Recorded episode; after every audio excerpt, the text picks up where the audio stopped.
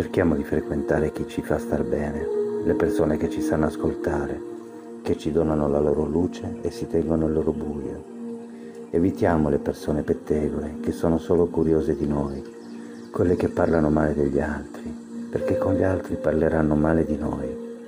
Non regaliamo il nostro tempo alle persone aride e invidiosi degli altri, perché saranno invidiose anche di noi. Evitiamo la folla, frequentiamo chi ci merita. Agustino de Gas.